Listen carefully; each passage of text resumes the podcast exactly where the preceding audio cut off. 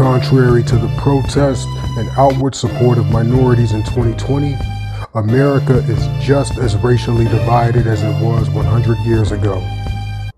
As a progressive society, we have made incredible advances, yet we cling to a culture that is set in a racial hierarchy.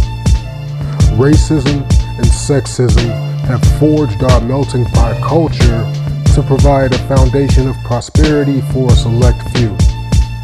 Well, it's time to crack the eggshell. The eggshell refers to a small social space that white privilege forces minorities to operate within. If you are a professional and want insight into what your black colleagues may be going through, then this is the podcast for you.